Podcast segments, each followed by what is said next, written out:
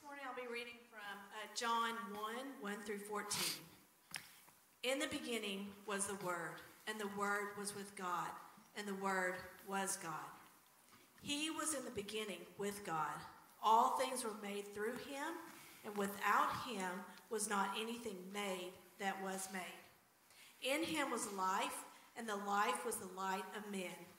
The light shines in the darkness, and the darkness has not overcome it. There was a man sent from God whose name was John. He came as a witness to bear witness about, about the light, that all might believe through him. He was not the light, but came to bear witness about the light. The true light, which gives light to everyone, was coming into the world. He was in the world, and the world was made through him. Yet the world did not know him. He came to his own, and his own people did not receive him. But to all who did receive him, who believed in his name, he gave the right to become children of God, who were born not of blood, nor of the will of the flesh, nor of the will of man, but of God. And the Word became flesh and dwelt among us, and we have seen his glory glory as, the, as of the only Son from the Father, full of grace and truth.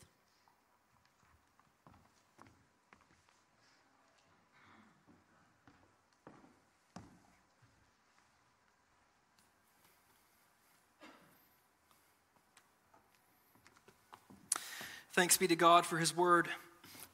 Uh, please take out your Bibles and open up to the book of First John. We're going to be in chapter 4 this morning. First John, chapter 4. Since we started our Advent series, we've gone two weeks. We saw the first week that Jesus is our peace. We saw last week that Jesus is our hope. I really was thankful that we took a week to talk about Joseph who gets hardly any love around Christmas time, even though he did something very, very important. So we talked about Jesus, our hope. And then this week, for the third Sunday of Advent, we are focusing on Jesus, our love, as Kathy just lit the love candle for us. You know, the last time that I was in the pulpit here was uh, several weeks ago. I think the week before RC got back from his sabbatical. And I preached about, uh, it was a very personal message from, from my heart to yours about the, the riches of God's love for us in Christ. Like it was about Christ's heart for us, his heart for us in our sin and our weakness and those sorts of things. And so here I am back again teaching about the way that Christmas reveals the love of God for us. And so I did think for a split second early last week, I thought, man, I'm going to be like labeled the guy who always comes up and tells everyone how much God loves them. Uh, but then I immediately thought, that's not such a bad thing to be branded if I have to choose. So, once again, we're going to look together at the relentless love of God for his people and how we can see this love clearly in the Christmas story. And then finally, we're going to look at uh, what this great love should compel us to do, what we should do in light of how much God loves us and what Christmas shows us about his love. You know, Christmas is the most wonderful time of the year. I really, I love this, this time of year. I love cold weather. I, I love uh, getting bundled up in the jackets. I love fireplace. I love hot chocolate. I love all that stuff. I love Chris, all things Christmas. But I also know that Christmas can be very hectic, intense, and stressful as well. You know, my kids have really only spent Christmases in uh, Belgium and Christmas is cool there, but it's not quite so like pedal to the metal in Europe like it is here. like, um, and, and, and this, this Christmas for me and my wife is like the first time that we're like, man, there really is a difference between Christmas as a kid and Christmas with kids, right? It's like a whole other, other level of insanity. And so I see you guys like, yes, I know what you're talking about. You know, from Black Friday to Christmas Eve, it's like retail across the United States turns into like a war zone as people are like frantically trying to get all the gifts for their kids. Uh, especially, you know, we got a supply chain crisis, so everyone's like, all right, we got a short supply, we got to get some presents for our kids. Things are insane. I was, I heard a few stories about different, just chaotic things that happened in years past at Christmases, uh, things that probably cause some people to get like PTSD triggered whenever they hear like a, that first Michael Bublé song come on the radio. Uh, for instance, uh, while trying to beat out other customers for the last video game console at Walmart, of course, a, a woman in California, also, of course, did what any of us would have done. She did what any of us would have done. She pepper sprayed everyone in front of her, took out 10 people in the frenzy, right? You know, like you do when you're trying to get an Xbox for your kid. Uh, I heard a story about even some grandmothers who've got, who, who got in on the action. I heard a story about three grandmothers who threw down. I mean, rolling around on the floor, kicking, pulling hair, biting, uh, punching, all this stuff, all over a Furby for their grandkids. Who remembers Furbies? Anyone remember Furbies? Maybe some of our students in here, you have no, thank God, you have no idea what a Furby is. If for some reason in like 1998, every kid in America had to have a Furby. If you don't know what they are, Google it later. Uh, Furbies were like little demon monster gremlin things, right? You'd like keep them in like they, you'd have them up in your closet in the middle of the night, and you'd have the door closed, and like you just hear it talking in the middle of the night. It was insane. Um, and so imagine, just imagine for a moment, picture, you're in your late 60s, and you are physically fighting another person also in their late 60s over a Furby for your grandkids, right? That was that's insane. So this is why our message today in, in the Advent season is so important. Uh, we're going to be talking about Jesus, our love. And the world definitely needs to see a little bit more about what true love looks like. I'm not sure what motivates someone to fight over a toy like that. Maybe it's love, but maybe it's not love the way God designed love to be. um, we love our kids so much that we're willing to burn through our wallets around Christmas time to get them a, a special toy, even a toy that they don't, like they, they, they, won't remember. Or like I told my wife this year, I said, uh, you know, why don't we just get our kids both, they have so many toys, let's buy them one gift each. And Morgan's like, no, it's Christmas. You're a monster. How could you say that? My kids are three and four. I'm like, they're not going to remember. Uh, well, Morgan went Christmas shopping yesterday, and I'll, I'll, I'll, let you guess how many presents the kids have. I'll, I'll let you guess who won that one. Uh, we love our families and friends so much that we say yes to all of the six million different Christmas parties and gatherings and events that, that, that, that we get invited to. You know, love and Christmas are inseparable. But all of our expressions and experiences of love at Christmas are shadows of something greater. At least that's what they should be shadows of something greater. Shadows of the greater substance found in the story of Advent. So, this morning, as we look at our passage and consider again the birth of the Lord Jesus Christ, I want us to see three things. We're going to see love displayed, love defined, love displayed in Christ, love defined in Christ, and then we're going to see what love compels us to do, what this love in Christ compels us to do. So let's look at 1 John chapter 4. We're going to be looking, looking at verses 9 through 11. This is God's word. In this, the love of God was made manifest among us, that God sent his only Son into the world so that we might live through him. In this is love, not that we have loved God, but that he loved us and sent his Son to be the propitiation for our sins. Beloved, if God so loved us, we also ought to love one another. The first thing I want us to see is love displayed. Love displayed. The love of God is displayed in the manger, in the incarnation of the Lord Jesus Christ. We have never experienced or received love like the love that we see and experience when we look at the birth of the Lord Jesus Christ. Everything we experience at Christmas, all the things that we love, the people, the gift, the honey baked hams, the feelings that we get as we open our presents, they're all great, but there is something better. Something that all of these good things are pointing us to. If you remember, uh, the Gospel of John, as well as 1st, 2nd, and 3rd John, were all written by John, same person. And John was the disciple, he was called the disciple whom Jesus loved. John was probably the youngest, or one of the youngest, if not the youngest, of the 12 uh, disciples. And he had a special relationship with the Lord. He and the Lord were, were, were, probably closest of friends on earth. John was probably Christ's closest friend on earth. John became known as the apostle of love because he was so captivated by the love of God revealed in his friend Jesus. And he loved, John loved, to stress the implications of God's love in our lives. And here in verse 9, John shows us the greatest exhibit of God's love for us. He says that the love of God was made manifest in Christ at Christmas. The love of God was made manifest in Christ at Christmas. John loves that word. If you ever read John's gospel, his words, John loves the word manifest. In the Greek, it means to bring to light, to make visible, to show something plainly. You know, I was thinking about that earlier this weekend. I asked, I, I, told Morgan, I said, hey, listen, you know, our kids have never really seen Christmas lights, like houses decorated up for Christmas. And so um, we just, as a matter of fact, even as I'm thinking about it now, I'm not sure my kids have ever really seen Christmas lights. I mean, Brussels, the downtown was really, really decked out with Christmas stuff, but there was always like there was always this weird like threat of like maybe something would happen like crowded european city you never know what could happen. And so i never want to bring my kids down there.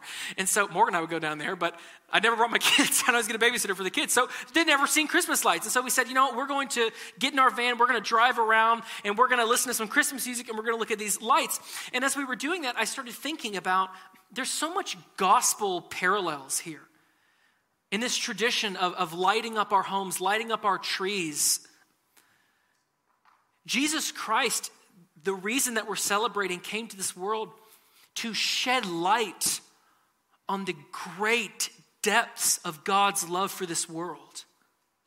Jesus Christ is himself the light of the world who shines light to all men to show us God's heart for this world, God's heart of mercy and tenderness in this world. Christ, Jesus Christ, is the burning star at the center of the solar system of God's love. He's the one who shows it to us, who makes it manifest to us. We can only see and know how deeply God loves us when we look at Christ. And his leaving glory to come to this world is the ultimate sign of how much God loves us. I love the song we just sang, Hark the Herald Angels Sing. It's my favorite Christmas hymn. I, I, one of the reasons I love December is that we get to all sing that song. I get to sing that song and not get made fun of for it.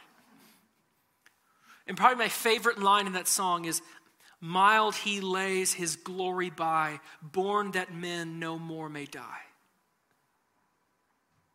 What a rich thing to say. He lays his glory by, born that men no more may die. The humility of the Lord Jesus Christ to come to this world to save us. All true love begins with God.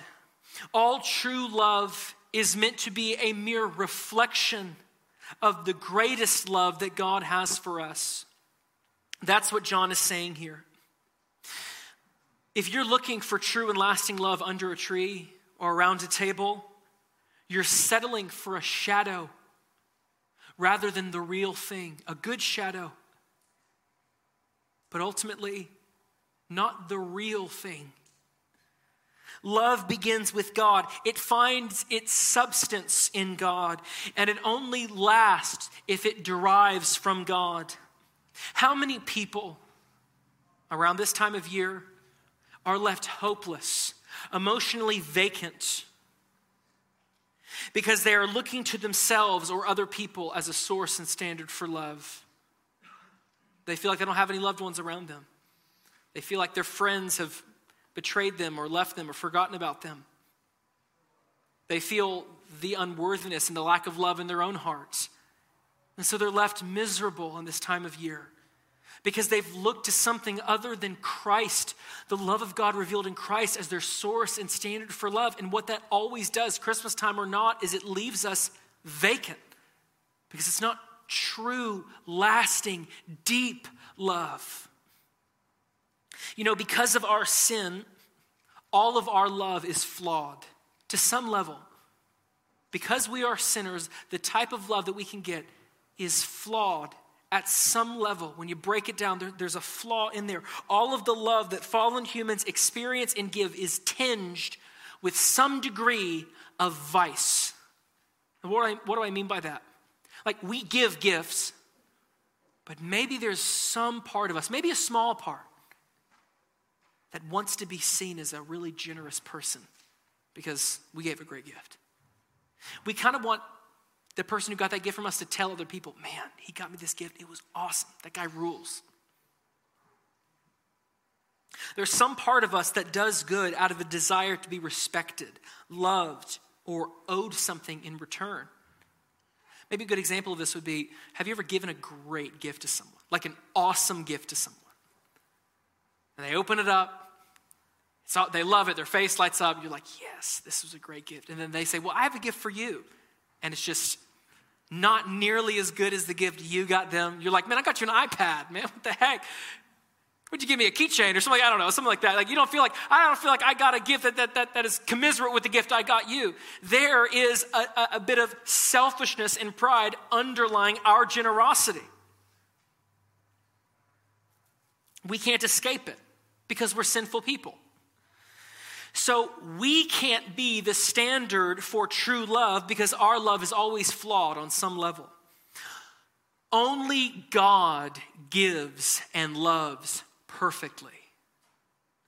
And that's good news because God isn't looking for us to create love from within ourselves.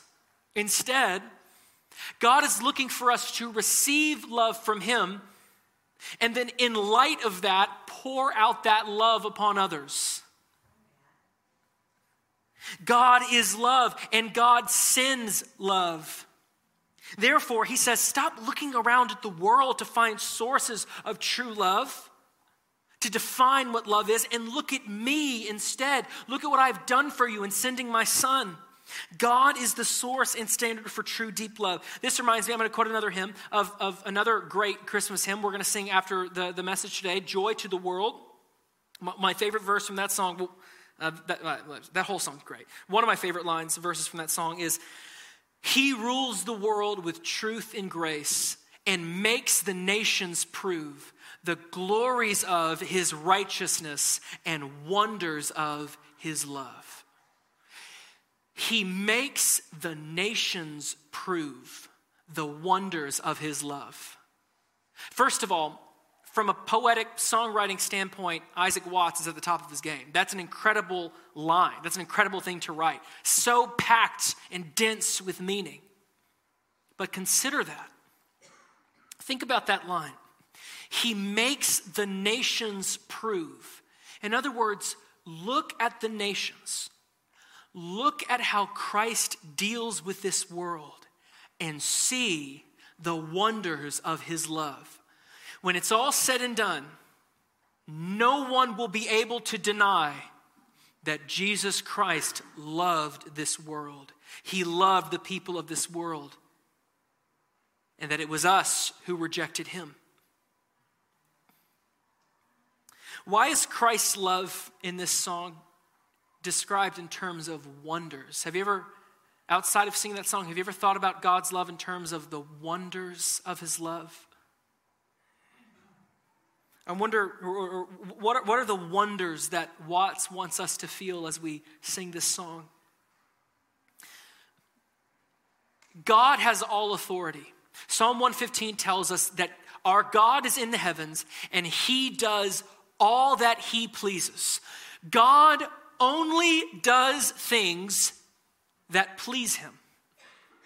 God never acts against his own desires. God will never do something that does not bring pleasure to his heart. God only does things that will please him to do. So, what an amazing, unbelievable truth that God, in his wisdom and mercy, chose to bring himself pleasure, to please himself by lavishing his love upon us.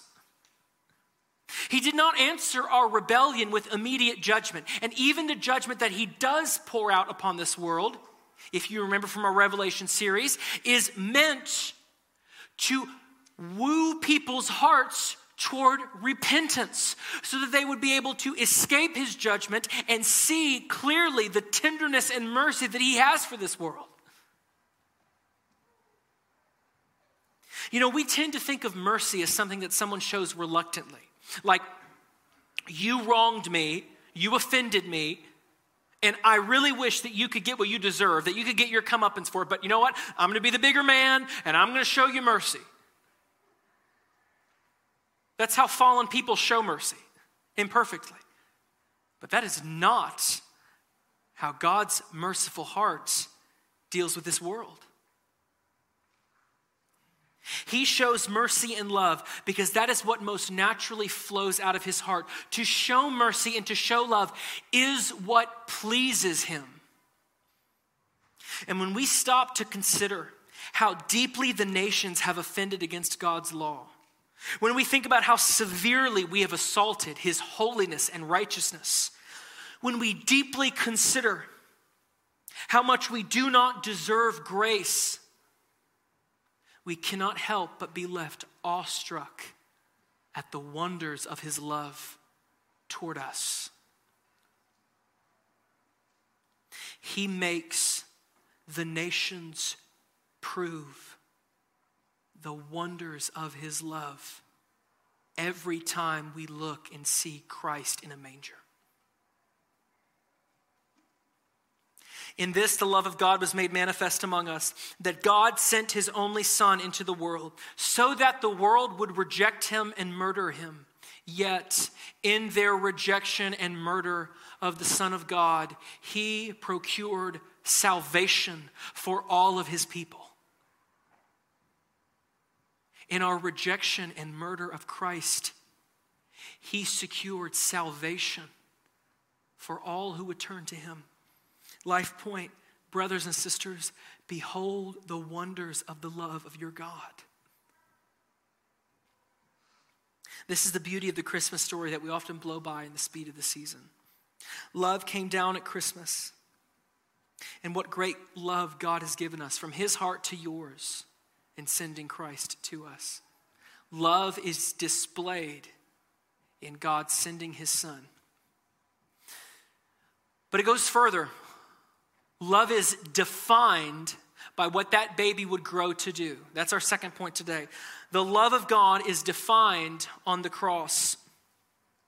So, love is made visible, it is most clearly seen in God sending his son to us. But John takes us deeper to see that love is not just displayed in the story of Christmas, but love is defined in the why behind Christmas. Look again at verse 10. John says, In this is love, not that we have loved God but that he has loved us and sent his son. There's the incarnation, there's Christmas, that he has sent his son to be the propitiation for our sins. There's the cross, there's atonement. John says, In this is love, that God sent his son, but it doesn't end there. That's where most Christmas celebrations end. We end in the stable with six pound, eight ounce baby Jesus. But John doesn't stop there, and so neither should we. The Christmas story is powerful because it did not end in Bethlehem. The Christmas story is powerful because of what happened on Calvary. John says that God sent his son to be the propitiation for our sins. What does that word mean, propitiation?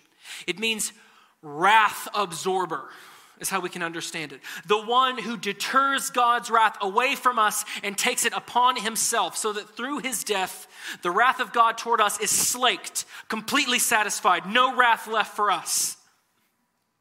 Instead, salvation, life, offered to sinful people. That means that propitiation should be as much a Christmas word as presents, peppermints, and parties. Jesus being our propitiation is what makes Christmas Christmas. It's why we celebrate that Jesus is our peace in a world of chaos. It's why we know that Christ is our hope as we walk through all sorts of seasons of suffering and heartache. When the lights finally come down, the meals have all been eaten, the presents have all been opened, and the Christmas songs stop playing on the radio.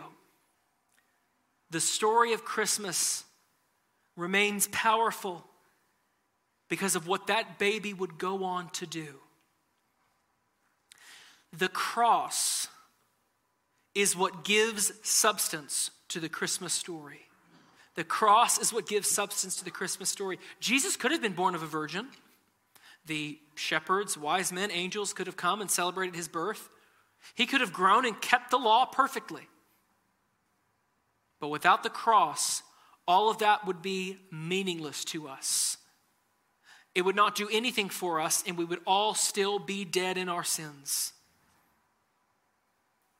You see, we didn't just need a baby, we needed a Savior, someone who would grow out of the swaddle and become our sacrifice, someone who could live the righteous life that we could never live, go to the cross, die the death that we deserved, and so take upon himself every last drop of God's judgment for us, and then free us through his death and through his life to live the life that God created us to live, to know the love that God designed our hearts to know.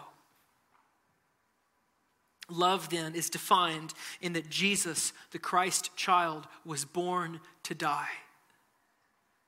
In the manger, we see the love of God made manifest. And we know this to be true. We know that the manger shows us God's love because we know that that baby would grow, die, and rise again to prove it. I love Cal, uh, the, the great French theologian, John Calvin. I love his words on this. He said, For it was not only an immeasurable love that God spared not his own son, that by his death he might restore us to life, but it was goodness the most marvelous, which ought to fill our minds with the greatest wonder and amazement Christ then is proof of divine love toward us, so that whenever we look upon him, he fully confirms to us the truth that God is love. Paul even confirms this in Romans chapter 5 verse 8 where he says, "But God demonstrates his love for us in that while we were still sinners, Christ died for us." The love of God displayed in Jesus isn't marked by warm feelings and just overall niceness. True love from God to man is marked by sacrifice, laying down oneself for the sake of others. The great church father, Augustine, talked about how every human was searching for a love that transcends our experience. We all know that there's something missing in the love that we give and in the love that we receive. It's good, it's great, but it's not perfect. And even when it does feel perfect, it doesn't last. There's something missing in the love that we can give and the love that we experience from others. What John does here is ground us in that transcendent love Augustine spoke of. John says that love isn't subjective, it isn't left for you to determine what it is yourself. Rather, it is found in the sacrifice of our Savior. We live in a world, brothers and sisters, where people are constantly trying to define love from within their self or within themselves or within all the wrong things. Love is treated as though it is marked by niceness Oftentimes, when people say, we should love each other. Come on, kids, we ought to love each other. Come on, everyone, let's sing a song about loving each other. All you need is love. What it, it typically just means be nice to each other. But is niceness it? Niceness is nice. But is that it? Think about it even for yourself. You don't want to be known as just nice. It's not that good of a word. If you were walking into a room, before you, before you walk into a room, you hear two people talking about you, and you think, oh, I'm going to listen to what they're going to say. And, and you hear them say, oh, yeah, I know Jordan. Yeah, he's nice. He's a nice guy. That's not good enough, right? That's not, that's not, you're like, oh, that's it, just nice. That can't be enough to define what love truly is. The world says that love tolerates, accepts, even agrees with everything someone wants. That love always aims to make people feel good about themselves and validated in their desires. As though you should feel validated in your desire simply because you had that desire. In the world's eyes, love is often defined by itself. You hear everyone lives by a creed, right? Christians have creeds, secular people have creeds. And one of the secular creeds of our day is Love is love. like, like a snake eating its tail in a constant circle that leads you nowhere. Love defines itself by love. It means that means nothing. It doesn't even make sense. And unfortunately, this gives us, it leaves people with a hollowed out and weightless definition of love. It makes love a moving target. It makes love based on something that flows out of sinful feelings coming out of sinful hearts. No wonder there's so much loneliness, anxiety, depression, hopelessness in our world. True, lasting love is defined ultimately by what God has done for us in Christ. Love is about laying down yourself for the sake of others. Love is about aiming your devotion at the grace, or I'm sorry, at the God of love and living in light of his mercy and grace. So, brothers and sisters, I implore you reject the vapid love of this world and lift your eyes to the cross and see the love of God defined for you in the clearest way it can be defined. And then let that love work in you to extend it to others, which is what we're going to see in our final point. Love demands. The love of God was sent to be shared. Look again at what John says in verse 11 Beloved, if God so loved us, we also ought to love one another. The love of God displayed in Christ, or the, the, love of God is displayed in Christ, and it is defined on the cross. But John wants us to know that that love cannot terminate on us. It doesn't end with us, it doesn't hit us and then stop. I believe it's very, very important for us to bask in the sweetness and the glories of God's great love for us. But that cannot be where it stops. When the love of God grips the heart of someone and captivates their minds, it changes the way that person loves other people. The love that God has given us gives us reason to love other people, and it shows us how to love them well. But at the core, it gives us a reason to love other people. God's love displayed in sending Christ was directed at you, but not you singular, not just you singular, you plural, all of us. And if God has lavished his love upon your neighbors, your family, your friends, your coworkers, then how can we not be compelled to do the same to those around us? One of the great things about Christianity is how it shaped the world. If you were to go out on the street right now, I think, it, let, us let, say you go out on the street and, like, not here in the Bible Belt, let's say you go to New York or LA, and you go ask people, should we love other people? They'd probably say, yeah, you should. Should we love the poor and the marginalized? Yes, of course, we should love them. Now, whether or not people are consistent in how they live that out is another story. But we all tend to agree we ought to love one another. That's why the Beatles can write a song, All You Need Is Love. And everyone in the culture goes, Amen. Where did that come from? You think it came from Greece or Rome? No. In Greco Roman society, if you were poor and downtrodden, you were beneath everyone. You were despised by everyone.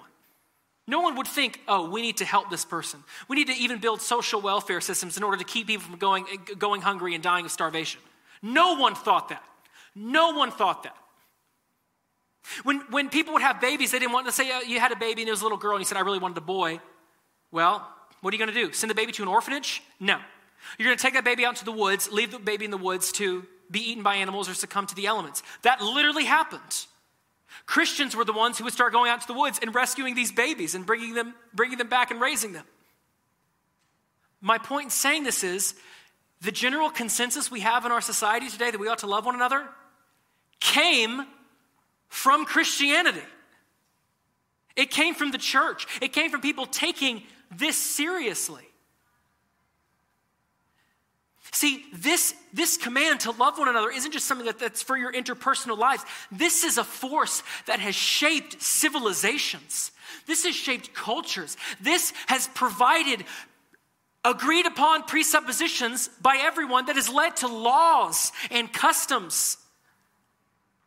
Christianity shaped the Western world in ways that, that the Western world may not even, ever even be able to shake. The point being, this is a radical love that God's calling us to, to, to, to live, a love that doesn't come naturally to people. But it's a love that not only can change and shape your life individually, but it can change and shape communities, nations, continents, as it has. But let's think about our lives. We all have people in our lives we just don't like. We all know people who annoy us, frustrate us, drain us.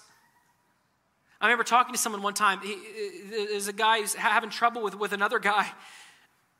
And we are trying to figure out why is this relationship not clicking? Was there, you know, asking questions. Did, did, they, did they hurt you? Did they say something about you? What? And at the end of the day, it just got down to do you just find him annoying? yeah, that's it. I just find his personality annoying. We all have people like that. Perhaps you have family coming in for Christmas and you're just dreading their arrival. Maybe you have a cousin who always seems to antagonize you with political conversations. Maybe you're that cousin.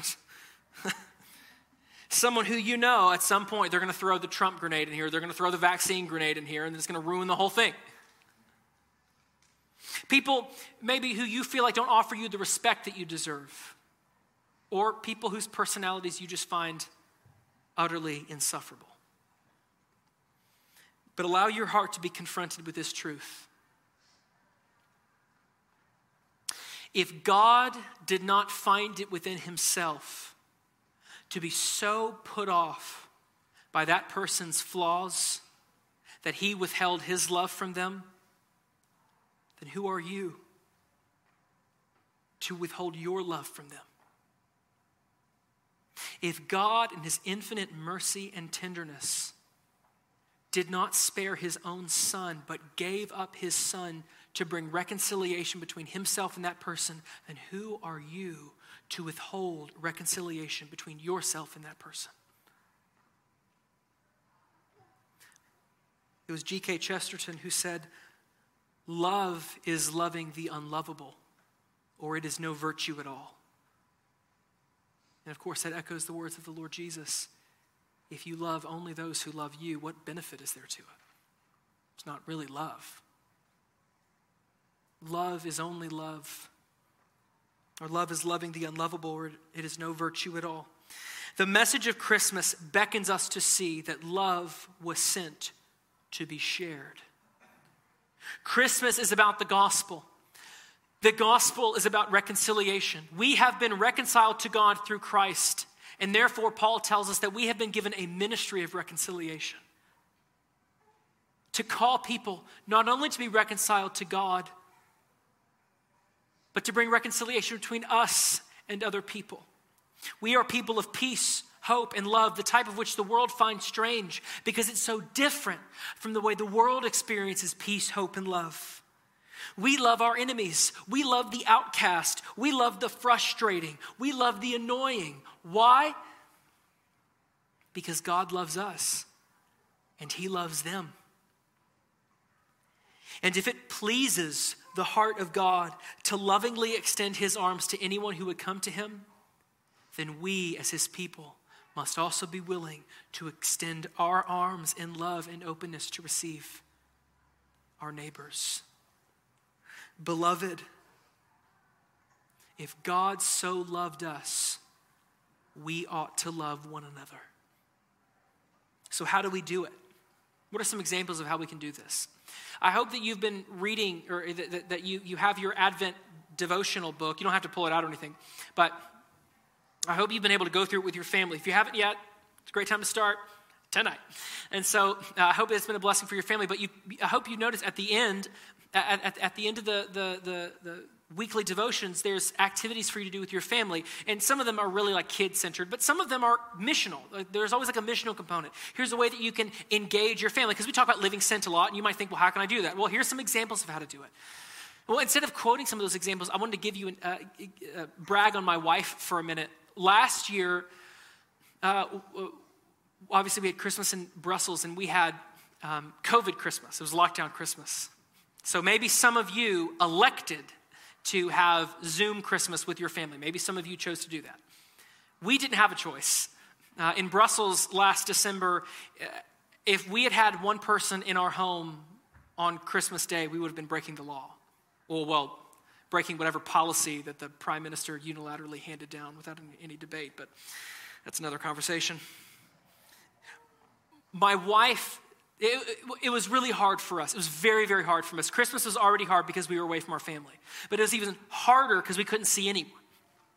And so uh, my wife decided, well, we have to do something to like show love and, and engage people with Christmas. We can't just not do anything. And so my wife, we had, we had um, nine stories in our apartment building. Now, it wasn't like nine stories with multiple apartments. It was nine stories, each one with one apartment on it. And so we had nine families living in our apartment building with us. And so my wife turned our little small European kitchen into like this amazing bakery. And she, my wife, is an incredible baker, like unreal uh, when she bakes stuff. And so she made this like, like, I don't know what it's even called, like a like a apple cinnamon loaf of bread. It was it was amazing. And so she made this like special like um like frosting to put on and everything. It was so, so good. And so um, I ate a few of them probably by myself.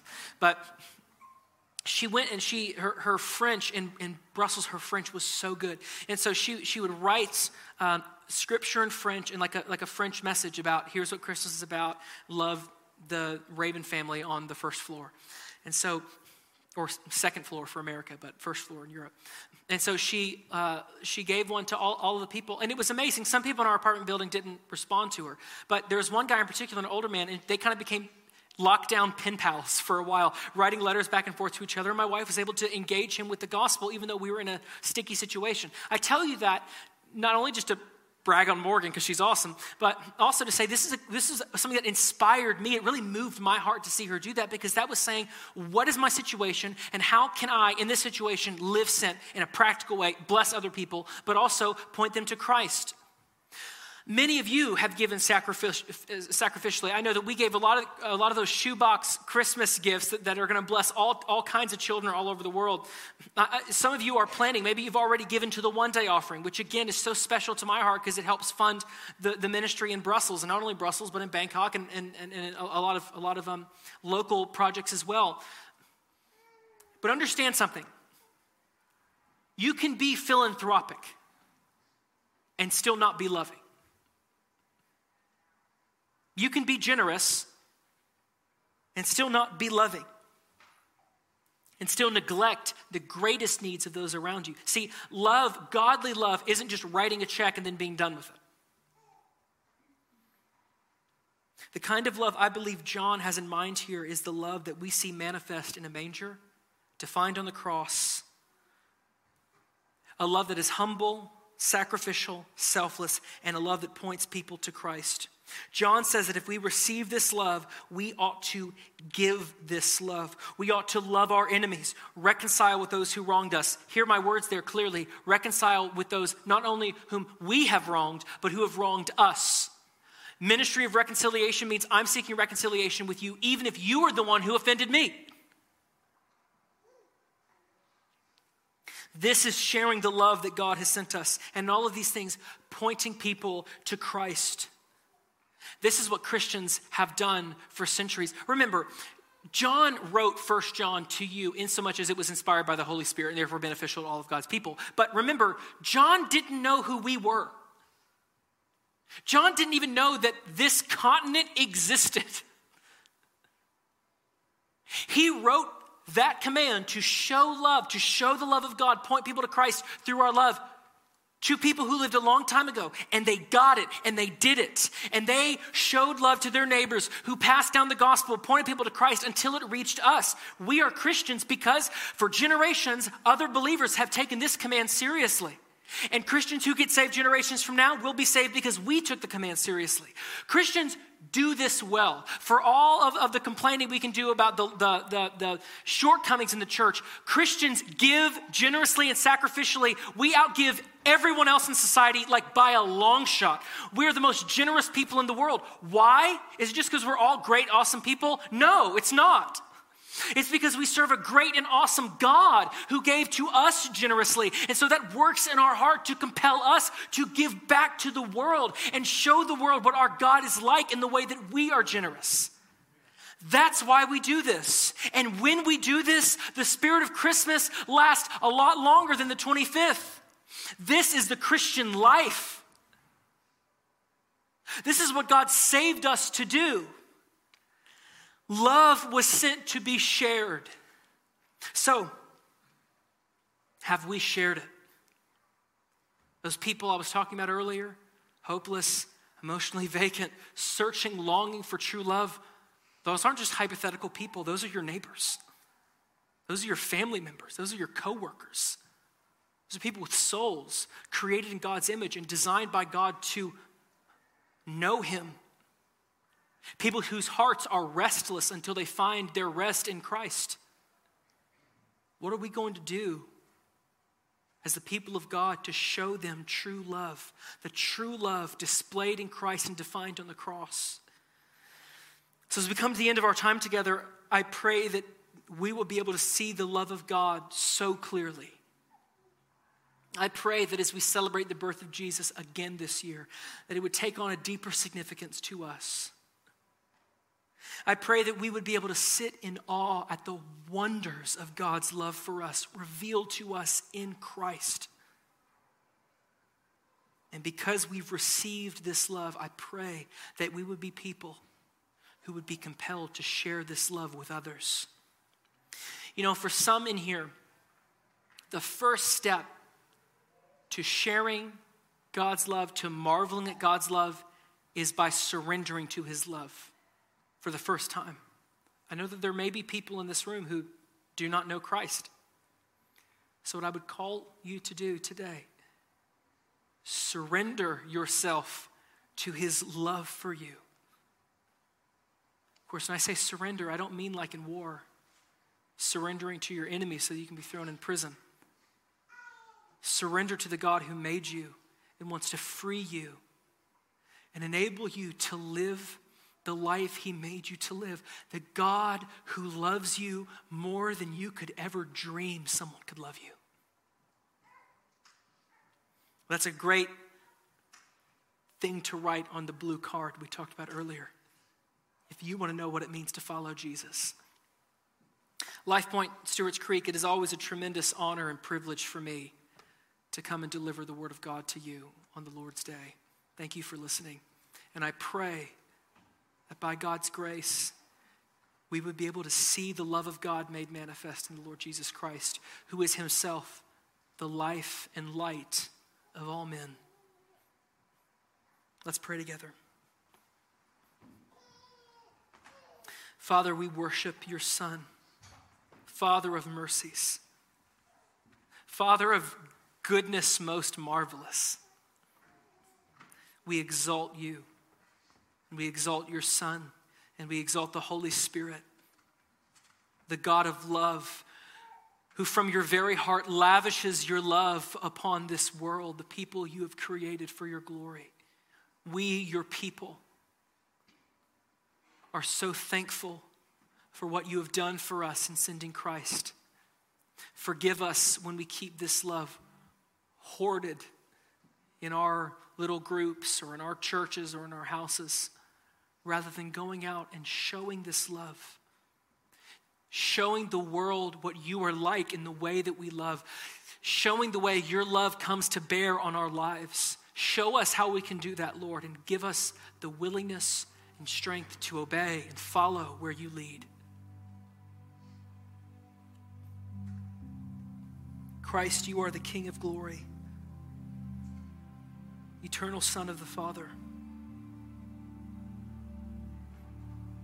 You did not despise the virgin's womb, but came to this world, taking upon human flesh, subjecting yourself to pain, ridicule, mocking, beating, death, betrayal, heartbreak,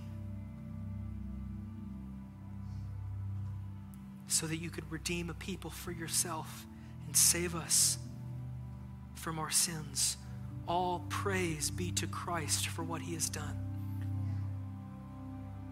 Glory be to the Father, to the Son, and to the Holy Spirit, as it was in the beginning, is now, and will be forever. Amen. Why don't you stand and worship with us?